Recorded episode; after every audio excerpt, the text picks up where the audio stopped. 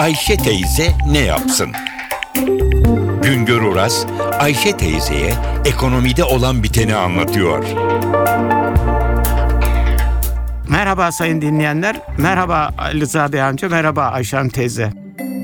Bugün size et konusunda bilgi vermeye çalışacağım. Son günlerde en fazla tartışılan konulardan biri de et fiyatlarıdır. Acaba et fiyatları yükselirken ithalata gidilmeli mi? İthal et Türkiye'de et fiyatlarının gerilemesine imkan verir mi? İthalata gitmenin en önemli nedenlerinden biri herhalde Türkiye'de et konusundaki yetersizlik olmalı. Acaba büyükbaş ve küçükbaş hayvan sayısında bir gerileme mi var? Rakamlara bakıyoruz. Hayır. Hem büyükbaş say- hayvan sayısında hem de küçükbaş hayvan sayısında yıllar itibariyle bir gelişme olmuş. 2012 yılında Türkiye'de toplam büyük baş hayvan sayısı yaklaşık olarak 12,5 milyon iken 2012 yılında 14 milyon adede yükselmiş. E, küçükbaş hayvan sayısı 32 milyonken 35 milyona yükselmiş. Demek ki hayvan sayısında bir artış oluyor yıllar itibariyle. Bu güzel bir şey nüfusun artmasına rağmen. Acaba kesimde mi bir azalma var? Kesim rakamlarına bakıyoruz. Kırmızı et kesimi rakamları 2011 yılında 776 bin ton kırmızı et kesimi yapılmış. 2012 yılında 915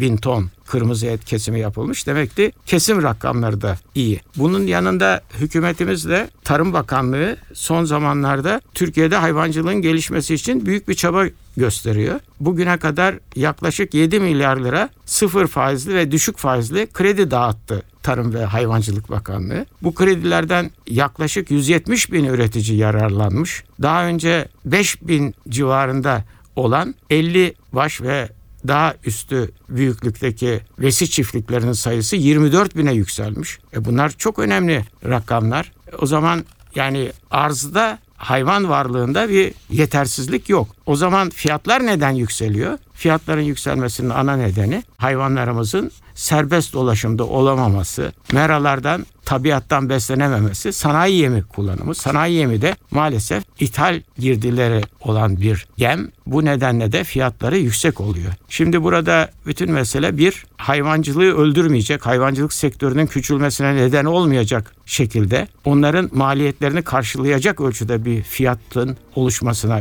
imkan vermek, öte taraftan da tüketicinin pahalı et yemesini önleyecek tedbirleri almak. Tabii ki bunu dengelemek de çok zor ama bilinen bir şey var ki çözüm ithalat değildir. Çünkü ithalat Türkiye'de hayvancılık sektörünün tekrar ölmesine yol açabilir. Bir başka söyleşi de birlikte olmak ümidiyle şen ve esen kalın sayın dinleyenler.